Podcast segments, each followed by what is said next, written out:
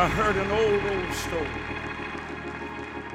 how a Savior came from glory, how he gave his life on Calvary, and he saved a wretch like me. I heard about his groaning, of his precious blood's atoning. And on that happy day, I repented of my sin, and I won the victory.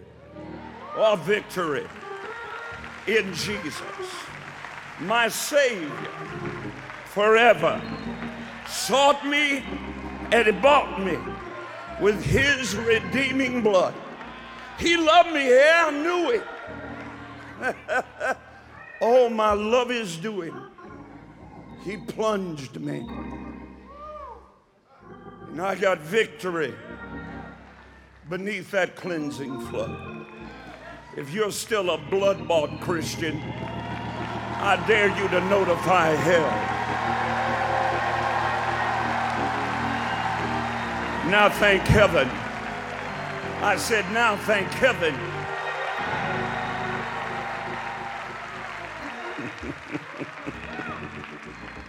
Woo! Cat named Stephen Covey wrote a book called The Seven Habits of Highly Successful People. It's a good book. You should read it three or four times. In it, he says something very profound and I believe prophetic. He, he said, The main thing, preacher, mom, dad, teenager, the main thing is to keep the main thing the main thing.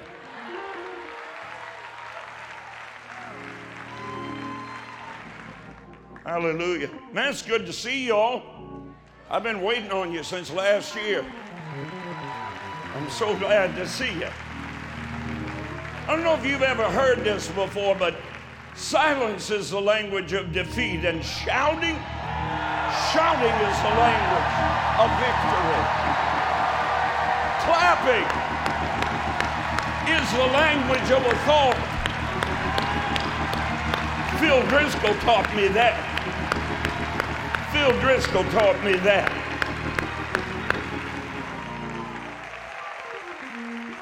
Miss Deborah, how many souls did you win this week here in Columbus? Over 600 souls in the streets of this city in a week with those Valor Christian College interns.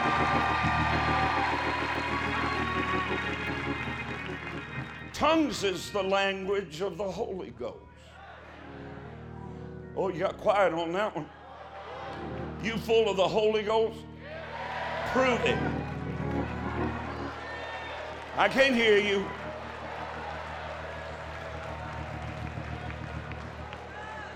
Repentance is the language of revival. Oh, that went over big.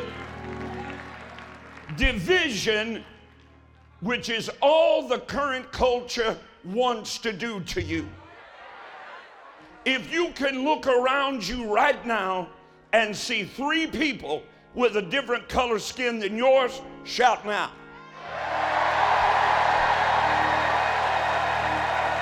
No, keep shouting. You can't legislate that. You can't quota that. I wish I had some shouting up in here. Because division is the language of weakness. But agreement, that's the language of strength. So look at somebody next to you right now and say, I'm agreeing for your miracle, and I don't mean maybe.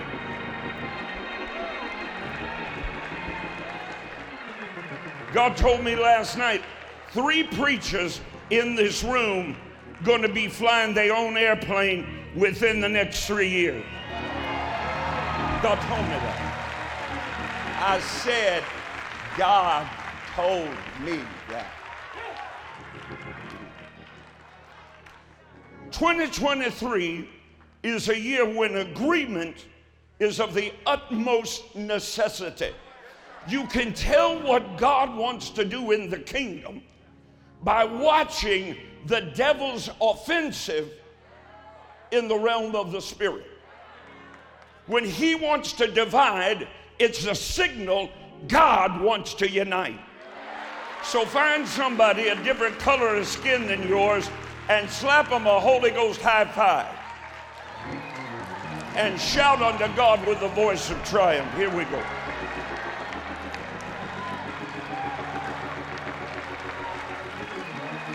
I look at you. My, my, my. One chase a thousand, two put 10,000 to flight, three chase a million, four chase. Oh, I'm going to say some stuff tonight. I'm, I'm going to say some stuff. God didn't bring me back from the dead to play with it. That's my favorite song, Somebody Testify. Because eight years ago, I called the godmother of my children in a floor of my home dying. She knew I was dying too.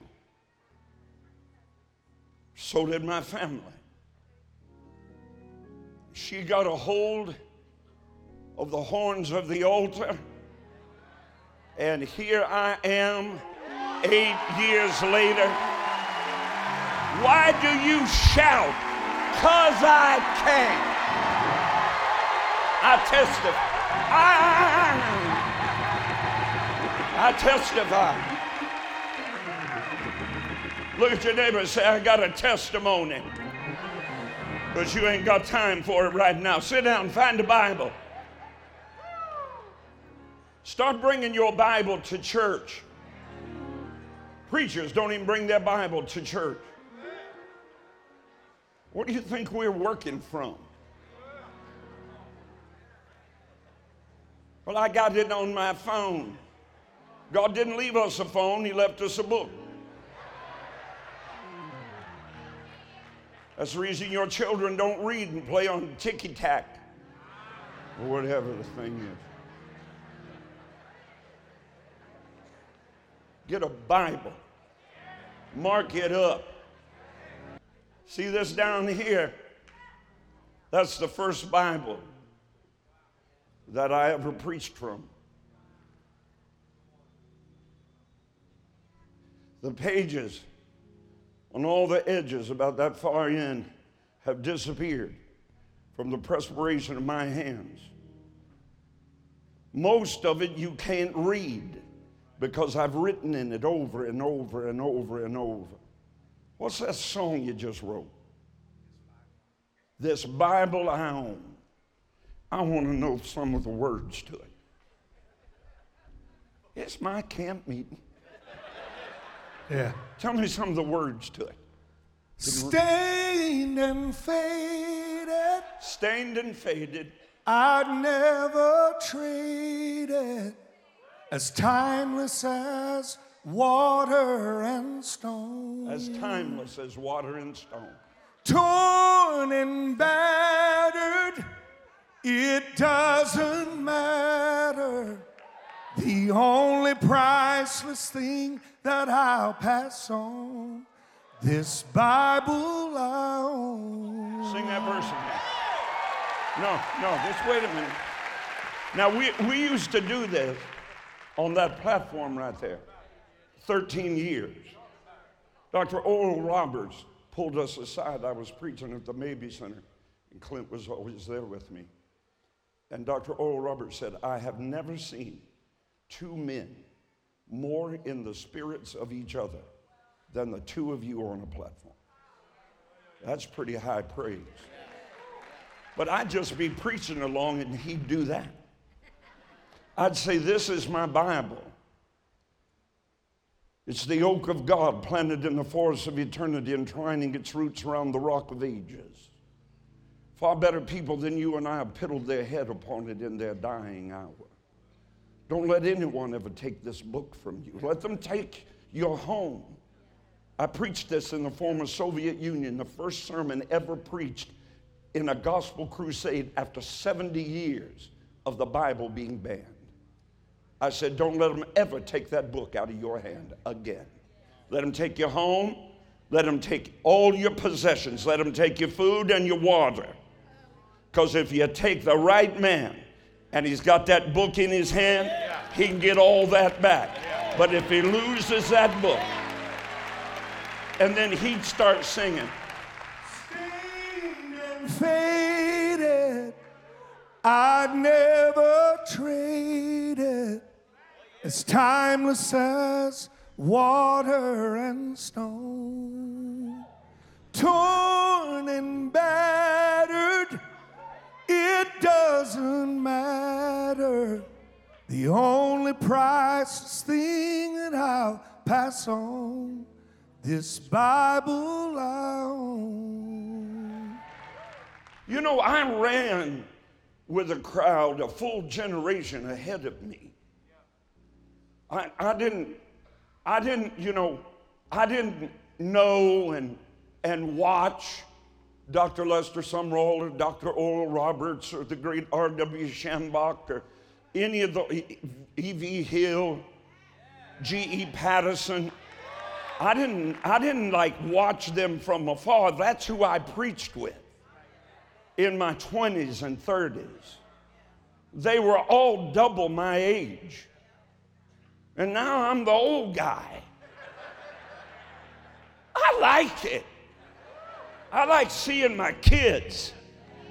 I like seeing shaking nations.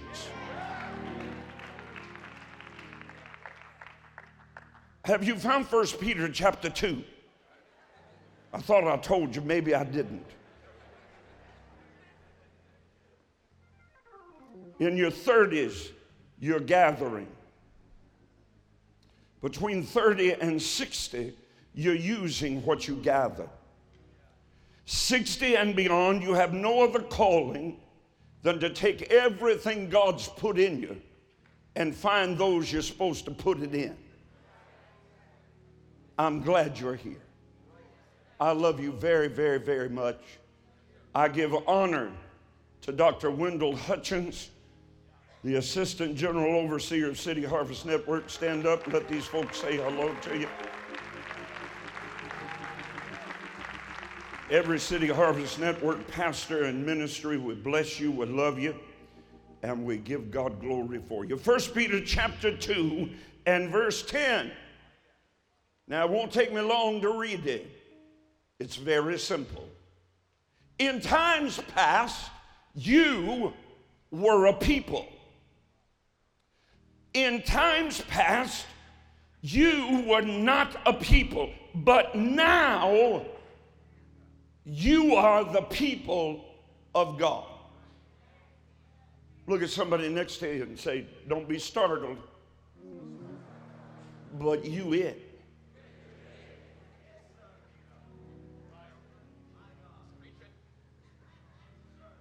You're all God's got. Tonight, I want to take a little journey with you and then we'll move on. I want you to go with me. I'm going to talk to you a little bit about revival if, but it's not from the book because I've written two books since I released that one. I'll show you about it in a little bit. I want to take you to the panhandle of Oklahoma. I want you to see the raggedy remnants of a farm in 1939. It's the Dust Bowl of the Great Depression. A leather faced farmer and his frail little wife stand there side by side on a porch of a wood frame shack, half up to the windows in dust. They scan a landscape, landscape so, so barren, so bleak, so flat, so featureless that they can see for 50 miles and they've seen nothing for the last miserable eight years. Standing beside them, the little ragamuffin barefoot children in tattered flour sack dresses. You remember flour sack dresses, darling? My sister wore them. Dress made out of a flour sack, for those of you that don't know. It ain't always been like this. And James Payne, not the only one that understands the bad end of poverty.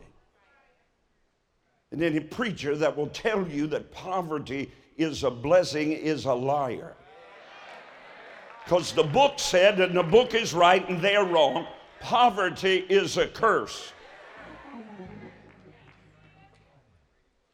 They search their parents' withered, weary, bone weary parents for any sign of hope or encouragement.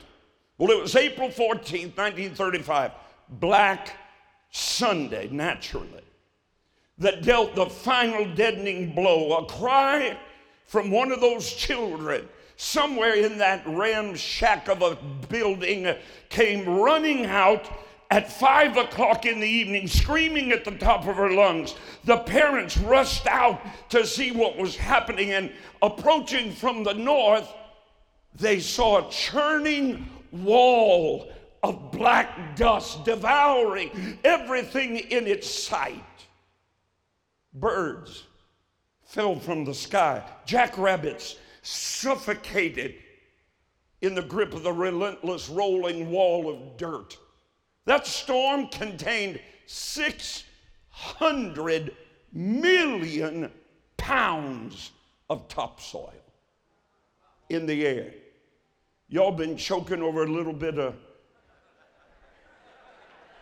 We've had that smoke, you know, and everybody complained. 600 million pounds floating in the air, carried on an angry north wind. Well, the storm, like all storms do, the miracle is not when that the storm passes, the miracle is when it passes.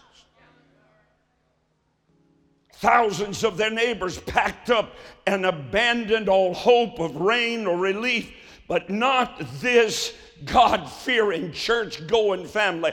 They dug out again. They continued waiting. They continued watching. They continued praying for three long angry years more, and the rains continued to desert them. Now they're beyond desperate. A few weeks ago, they dug James into that hard clay earth again and sowed every seed again with salted tears and whispered prayers. During that afternoon's front porch vigil, something was different. They both see it at exactly the same time. And it's real. They rub their weary eyes and they look again, and there it is. It's a line of clouds purple, white, magenta, gray, pink is rolling in. And suddenly they can actually uh, they can actually begin to smell the moisture floating in that air. A celebration, weeping and laughing, jumping and leaping and shouting erupts on that dusty porch. Just inside, just through that torn screen door, on a table by a worn out chair with a little lamp lying open, a King James version of the Bible with two verses from the second chapter of the book of Joel underlined neatly in pencil. Be glad then, you children of Zion, for he will cause to come down for you the rain the former rain and the latter rain. I need a Christian that knows what I'm talking about all together in the same month. Now, I share all this because the nation And the church that I love is standing right now in the perfect circumference of the center of another kind of drought. This one is a drought of the Holy Ghost. That's our dust bowl.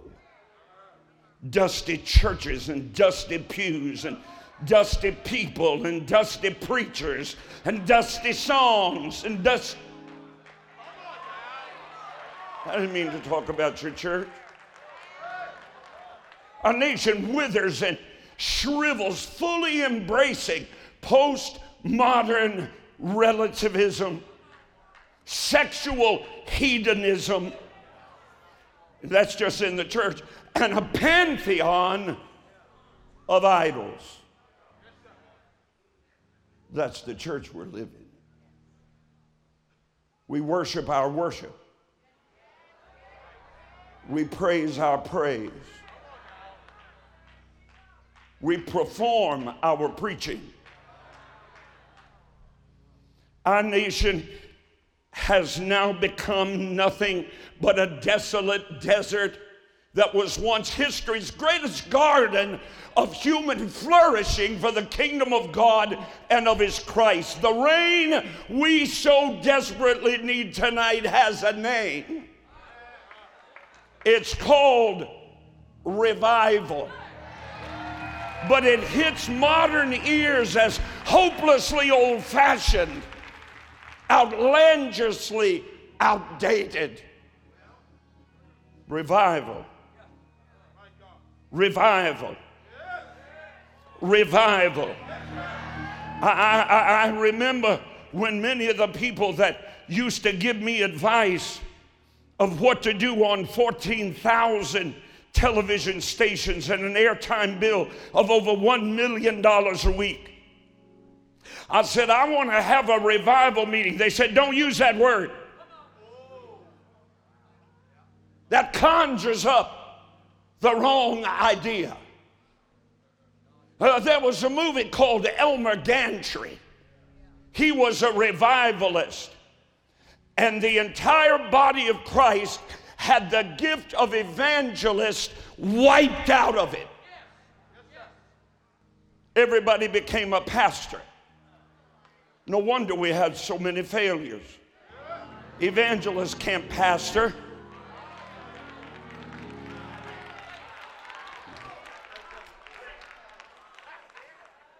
Surely it, it's, it's beyond noticeable right now, surely, that there will be no help coming forth from politicians. Or I love this one influencers. You know what an influencer is? Somebody that got famous for doing nothing. You ask them why they're famous? Because I'm famous. Can't spell, but they famous. Can't read, but they famous. Never created anything in their life, but they're famous. They got lots of friends. I ain't got no help in here.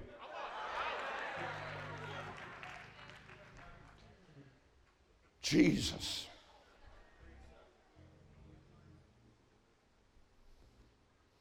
I don't want y'all to tighten up on me now. Surely it's obvious by now that no answer will be forthcoming from the media, from celebrities, from politicians, from the self described people of science. Wear a mask, don't wear a mask, wear two masks. Masks don't help. Take the shot. Get two shots. Have five. Drink this. Shoot that. I don't, I don't know if anybody's going to shout tonight or not. Pundits and pollsters and prognosticators jabber away on every platform. All truthless prophets of doom, peddling in the dynamic, demonic spirit of fear. Doing nothing but manipulating the unthinking, undiscerning masses into the perpetuation of their own perversions. 30 centuries ago, folks call me old fashioned. 30 centuries ago, during the reign of King Solomon, the living God Almighty wrote down a prescription for the disease of spiritual and moral famine that has infected and affected us at this very moment of human history. Second Chronicles 7 14's 10 divisions are instructive. If my people called by my name, now here's what I wrote Revival If about, will humble themselves and pray and seek my face and turn from their wicked ways, then will I hear from heaven, forgive their sin, and heal their land. Shout if, because I'm not going I'm not going to bother with those four. No, I got to go somewhere else tonight. Is that okay? Everybody shout if. I left these three out of the book so I could share it with you. If, if, if, listen now with great, great intensity as our Father utters that two letter qualifier, that contingency connector.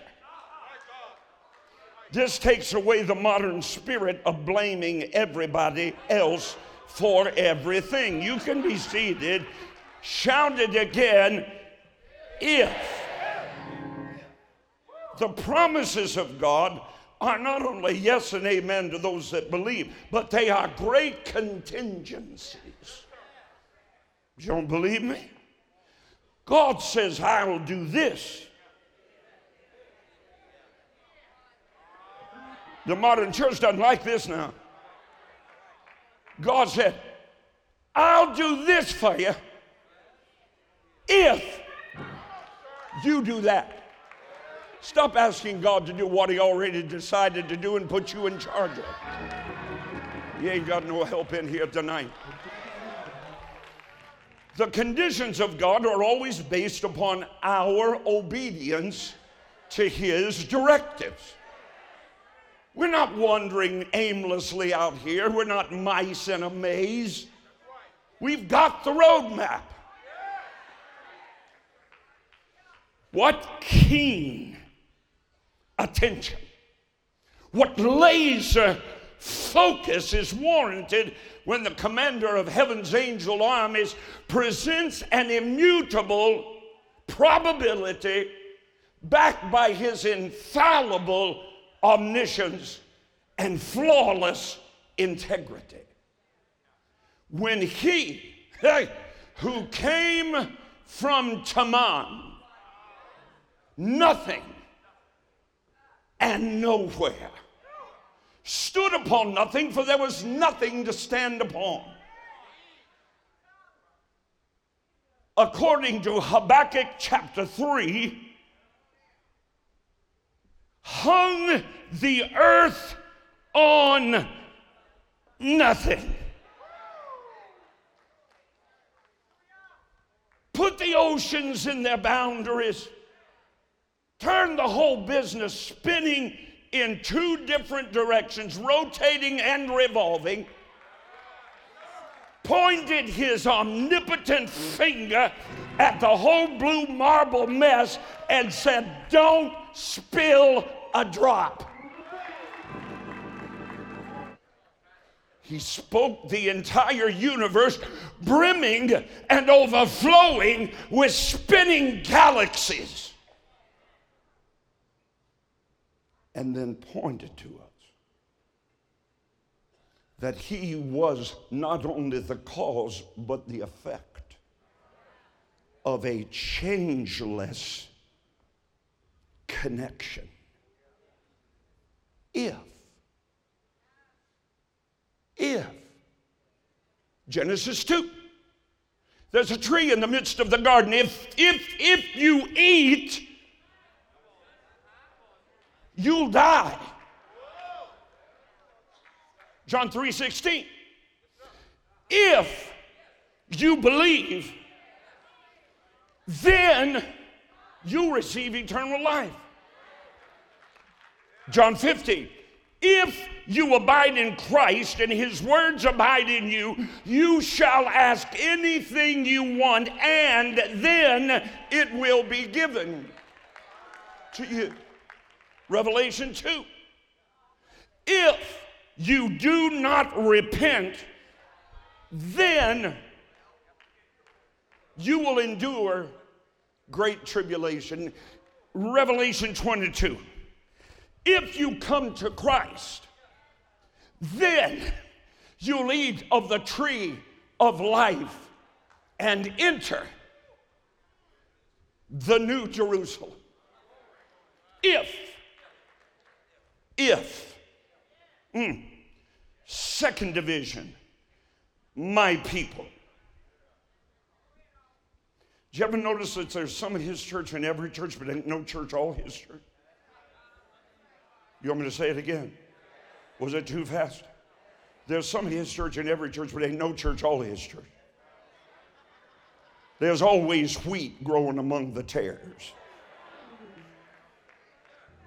At my age, questions begin to haunt you, keep you up at night. And that one has been digging at me for over four months Who are. I've been pastoring 47 years. I don't look any worse for the wear, do I? 47 years.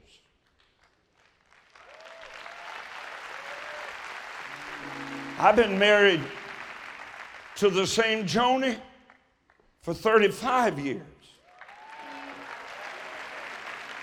My children serve God with every fiber of their being.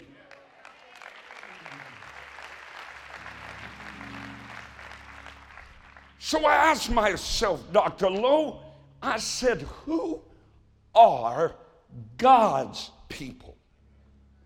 Because I see stuff every day that makes me wonder. And anybody that's pastored for more than 15 minutes and more than three people knows exactly what I'm talking about. Or if you've observed preachers, you for sure know what I'm talking about. The greatest pastoral gift I ever knew has a son. His son's name is Joel Osteen. You know him. But his daddy, John Osteen, was the greatest pastoral gift I was ever privileged to know. I, I never knew such a man. You say, well, what about Brother Sumrall? Well, his primary gift was not pastoring. His primary gift was apostolic, his secondary gift was evangelism as a missionary. He was in his third role as a pastor. But Brother Osteen was a pastor, just in the dictionary, pastor. There's his picture. And he said this to me in his little, in his little, uh, uh, what's that, uh, uh little cardigan sweater. I've started wearing them myself little cardigan sweater.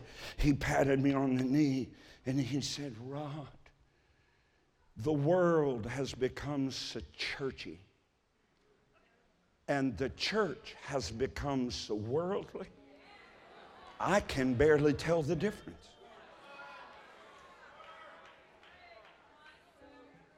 Hello. I've had just about enough of preachers' wives in their bikinis as I can take. You say it doesn't matter. You don't have a Bible. I'm not a legalist. And I don't believe in eternal security, and I don't believe in eternal insecurity. But I know this. If then biblical Christianity has been renamed, rebranded, neglected, abandoned, just a relic on the ash heap of a culture pleasing, user friendly emerging church. All I see emerging is a mere shadow of the true gospel. And it is powerless Modern pulpit jockeys misguided in morality, deficient in doctrine, and derelict to their duty, speak in silly, smiling, juvenile tones about everything except what the head of the church said justly warrants the greatest emphasis. Arguably, the greatest preacher of the 19th century, Charles Haddon Spurgeon, said this Let eloquence be flung to the dogs. And you think I'm graphic. Let eloquence be flung to the dogs rather than souls be lost. What we want is to win souls, and they are not to be won by flowery speeches. I at least ought to have preachers shouting. There's a proliferation of preachers professing to be Pentecostal, but their poverty of power exposes them and their faux gospel. Gospel preaching's purpose has never been to collect a crowd or to pacify the people. It's entirely possible and biblically probable to have less attenders and greater anointing. Hey, thanks for listening to today's episode. If you enjoyed it, I want to invite you to tell someone in your life about the podcast. Hope you'll do it today head on over to iTunes and leave a review. Share it on your social networks for me. Really helps me get the word out. I'd love for you to connect with me on Facebook, on Twitter, on Instagram. No easier way for me to minister to you every day and throughout the day, and for us to join together in faith as God moves in and through your life. You can find links to all my pages at rodparsley.com. God bless you now, and I hope you'll listen again soon.